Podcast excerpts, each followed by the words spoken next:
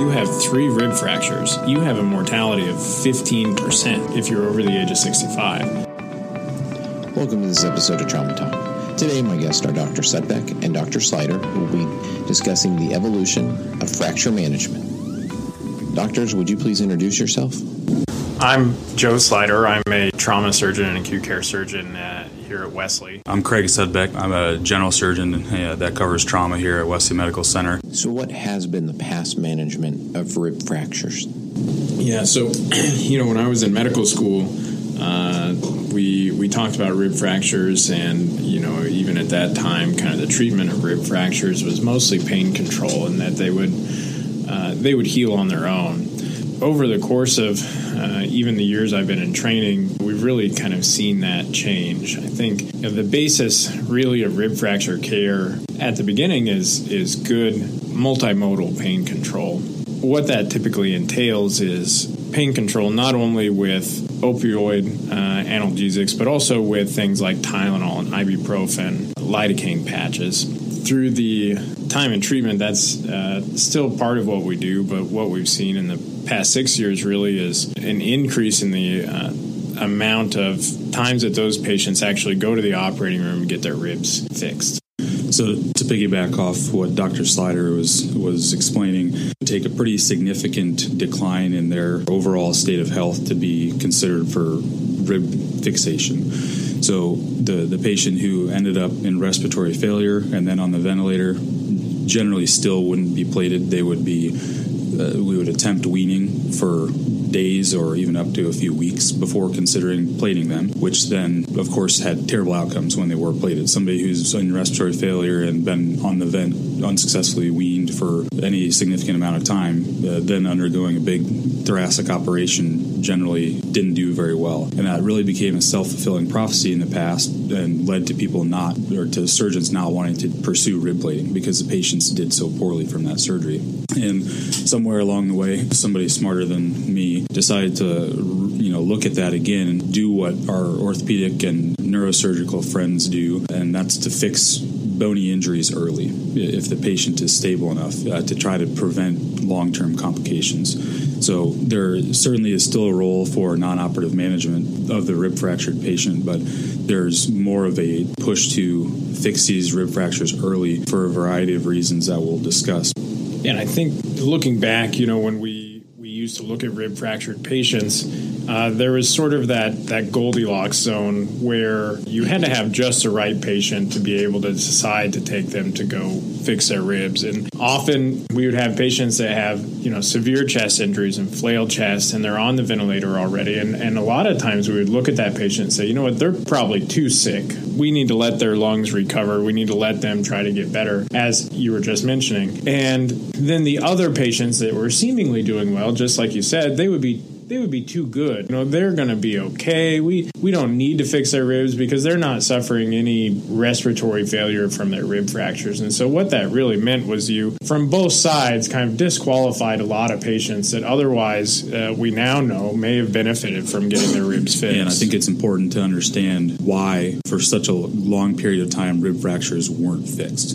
Well, the ribs, of course, are are very dynamic bones. Unlike most other bones in the body that can be immobilized for 6, 8, 12 weeks, the ribs can't. We have to breathe 12 to 16 times a minute minimum, so the ribs have to move that many times. And getting those ribs to, to stay still is, a, is obviously a challenge that wasn't really addressed aggressively in the past. You can Google images from rib fracture management that was you know managed operatively all the way back to the early 1900s, and there are these brutal pictures of, of these percutaneous pins or rods that attach to ribs, and then they you know essentially put them on a hanger to keep constant tension on that rib. And obviously, that didn't work out very well. And there's been different techniques along the way that have helped refine that. But the rib fracture management is difficult not only because of the physiology involved and the respiratory failure, um, but just because you you have to move those ribs no matter what. We used these criteria in the past to really exclude a lot of people from this because they, they, they looked so good or they looked so bad that we w- weren't going to have a, a, way to fix them or to help improve them, or at least that was the thought, which I, you know, the data has now shown multiple times is, was really just not the case. That both of those patients can potentially benefit from an operative fixation of their rib fractures. So the the non-operative management certainly still has its role. The 17 year old who playing football or working on a weekend and, and gets smashed by a bull and has a few non-displaced rib fractures and they're really not having really any pain or respiratory symptoms, those don't have to be fixed. They don't necessarily need to be brought into the hospital. They don't necessarily need to have a surgery. And then there are people on the opposite end of the spectrum who have a, a couple of non-displaced rib fractures, but they're 96 years old. They have a mechanical valve on Coumadin and terrible heart failure, have COPD, etc. That patient probably are going to manage non-operatively too. But the the majority of people in that bell curve are in between those extremes and when need to be considered for for rib fixation operatively. What considerations should the rural physician consider when treating rib fractures? The evaluation, you know, I would always consult with with a, a, trauma surgeon at a level one trauma center because again, the mindset that dogma is difficult to change in medicine, and the mindset that we need to change is going to take a while that, that these patients should be evaluated for rib fixation. So I would encourage the whether in a big city or a small town, if you have a patient with rib fractures, I would I would call your transfer facility, your trauma facility, and at least have that discussion because the 25 year old who has six rib fractures but shows up in your ER and doesn't have that much pain, we all know that aside from a tension pneumothorax, rib fractures don't kill people. It's the pneumonia that you get a week later from poor pulmonary hygiene. So the decision about the operative or non-operative route really doesn't always happen right away at, at time zero. It's an evaluation that on goes people look good for 12 hours, and we see this all the time. They come in and don't look bad, and then the next morning they're on six liters of oxygen. They can't even get out a full sentence. So I would encourage the the providers, especially in the rural settings, to to have that discussion early. Even if the patient looks fine, call us and, and have the discussion about whether or not we think this patient would benefit from having their ribs fixed. And with the ability of, of clouding images, we can do that. We don't have to necessarily transfer them here, but we can look at their fracture pattern on, on a CT scan that gets clouded over and say, you know, they they might not need it, but we should probably watch them here and at least have the discussion here. And I think it's important too for the you know people in rural areas to talk to patients about that too. I think sometimes it's very difficult to try to tell somebody that maybe is doing okay right now that they need to come halfway across the state to be evaluated for that. But when we really talk about after rib fixation repair, if patients are good candidates for that, then we're talking about getting back to activity sooner and not being in continuous pain from these rib fractures for sometimes months or even a year. And for somebody who may be very active or farmers that, that have very physically demanding jobs, that can make a big difference, both in terms of being able to go back to work and, and be productive, but also in terms of quality of life and not having chronic pain and not living in chronic pain. So, how does this procedure improve recovery time? The, the studies have shown for all basically all areas, I'm sorry, all patient populations that they've studied, there's shorter ICU days, less ventilator dependence, faster recovery time and getting out of the hospital, and faster return to I don't know the term that they use anymore, but the life as the patient sees uh, having a good quality of life, basically. And I think an important component of that too is you know even non-operative management, even in the age of multimodal pain control still often requires opioids. And when you have people who have continuous pain and go home with prescriptions for opioids, which they require to get better, that raises their risk of opiate use disorder. And, and certainly people living with chronic pain are at higher risk of that also. So, in the age of you know, the opioid epidemic and everything else, I think that having an option that may reduce the risk of that is a good option to take, or at least a good option to consider. Are there any associated injuries that may be missed with rib fractures? Yeah, I think especially when you have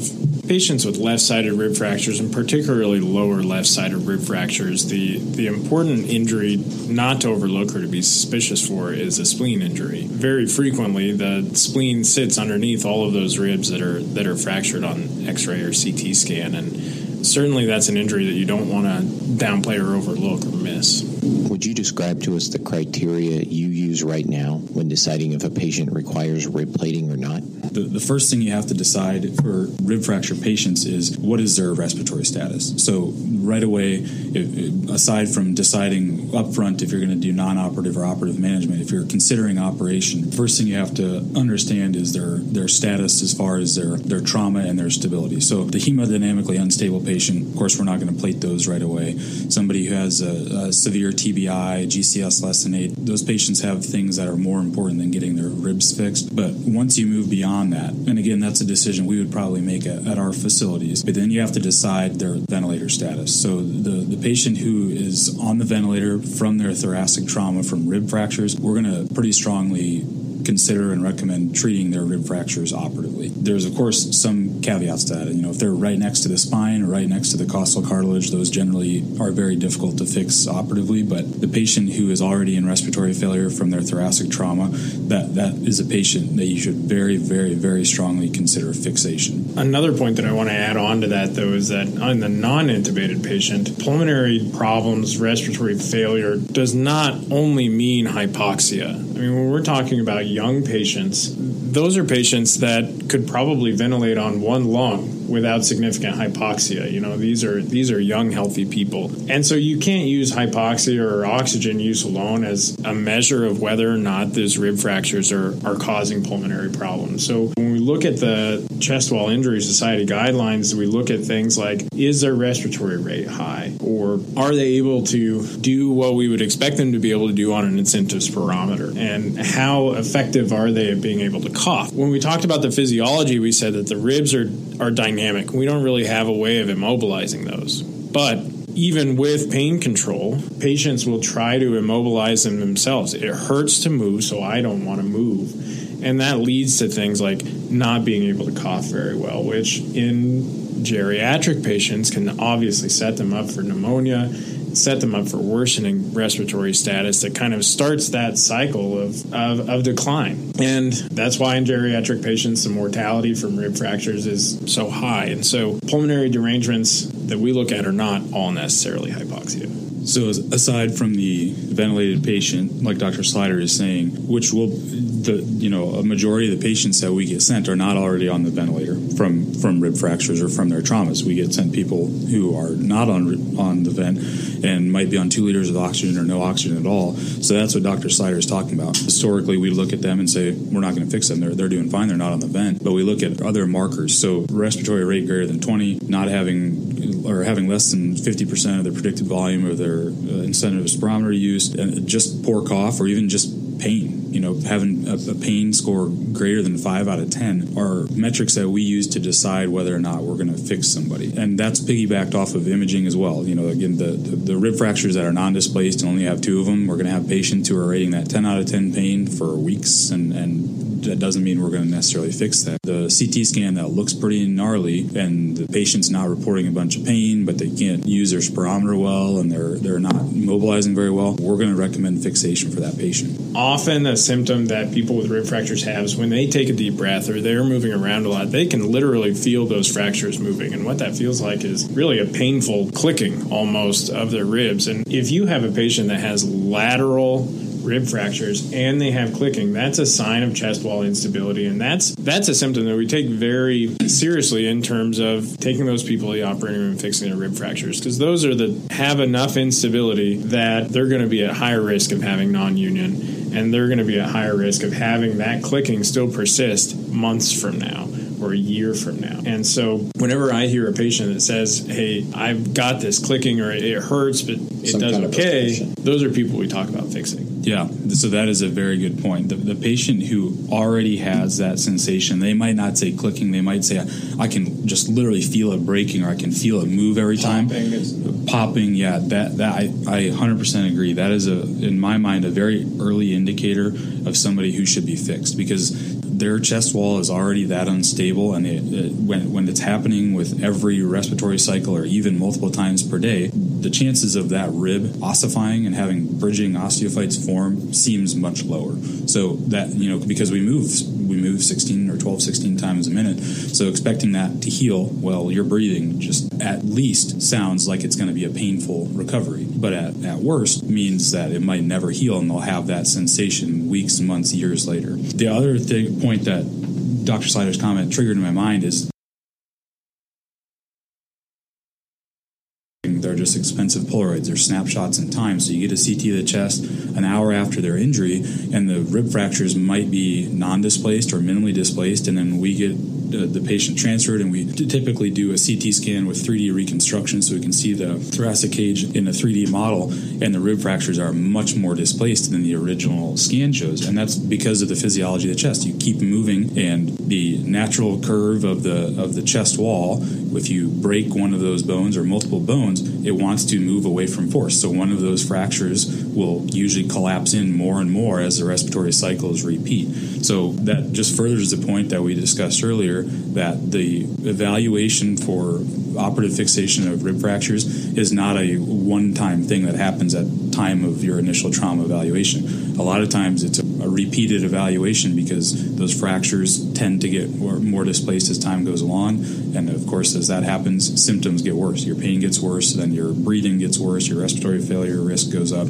So the discussion should be ongoing. For people that are treating patients in, in maybe rural areas or areas where you don't have a level one trauma center, if these patients come in three, four days after their injury and they may have done okay the first couple of days but are continually getting worse, or they're having these symptoms that, that we've talked about, they're still candidates for getting their ribs fixed. And the people that do okay for a little while and then start to go downhill, they're the ones that kind of fit into the people we thought we should fix uh, in the first place. So if you have a patient that comes in even three, four days after their injury or a few days after their injury, but they're having pain and they are not really thriving or getting better at home, give us a call. Let us look at those. I think those are those are all patients that really probably would benefit from at least evaluation. And those patients don't have to be in the ER. If you're if you're a primary care provider and the patient was seen in the ER two or three days ago and now they're following up with you because their pain is getting worse, they don't have to be in your ER or in your trauma bay for you, for you to call us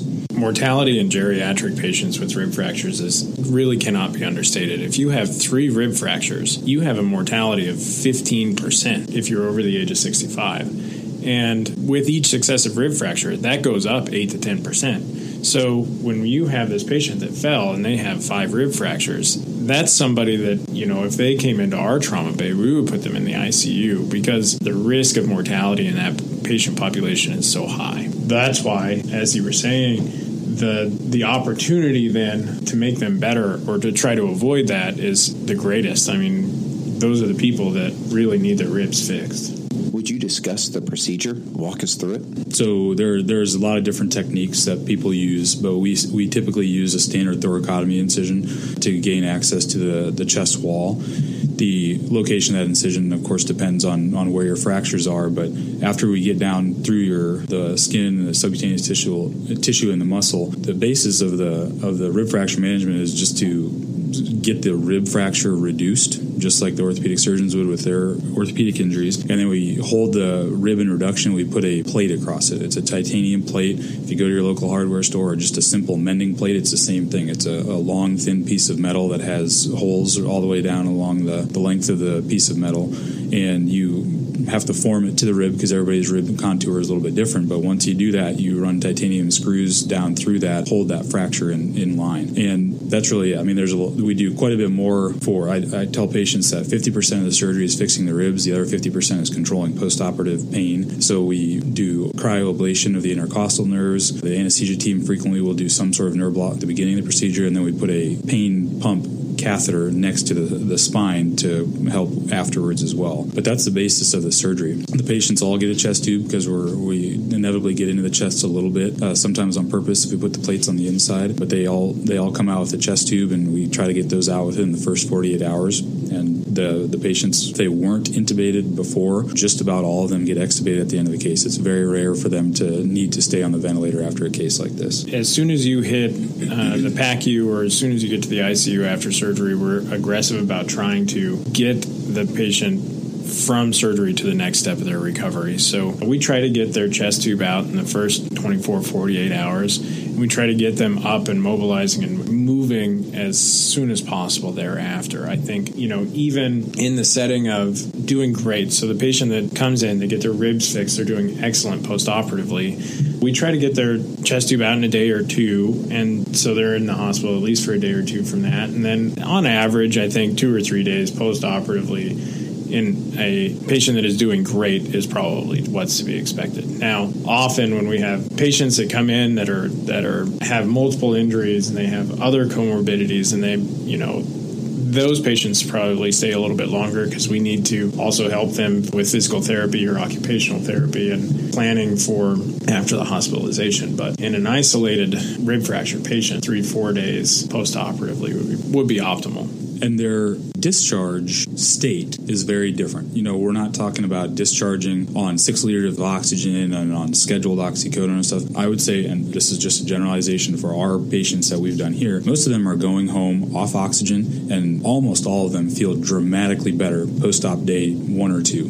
because those ribs are no longer moving. Every rib has a big old intercostal nerve underneath, and when those sharp shards of bone are pushing on that nerve every time you breathe in and out, it, that's what causes the pain. But once we fix those ribs, they'll of course still have pain from the fracture itself, and then we of course inflict pain with our interventions. But with our cryoablation and our multimodal pain control, many of our patients go home feeling wonderful, and I see them back in clinic. And you know, once once we got titanium plates across those rib fractures, I let them go back to doing whatever they want, whatever they can tolerate. They're not gonna they're not gonna break those plates loose unless they fall again, and they probably won't break the plates loose. They'll just break their ribs on either side of the actual uh, plate. But people come back to clinic two weeks post op and feel wonderful and are almost back to life as they know it and have little to no pain. So their recovery is pretty quick for them because we speed that with the surgery and mobility is really a big issue. I mean, if you have a patient that's say they're non-weight bearing on one leg, and the treatment for that really is to then be able to use a four wheeled walker. If you have rib fractures and you can't lean on an arm because your rib fractures hurt every time you try to bear,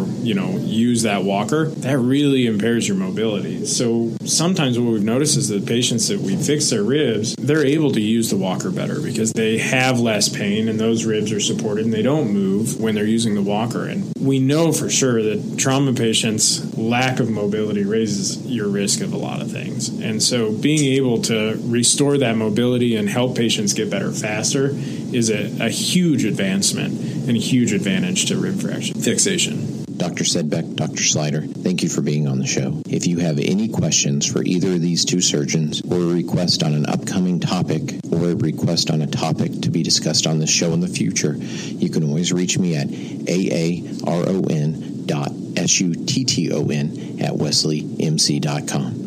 You can also find all our past episodes at traumatalk.podbean.com.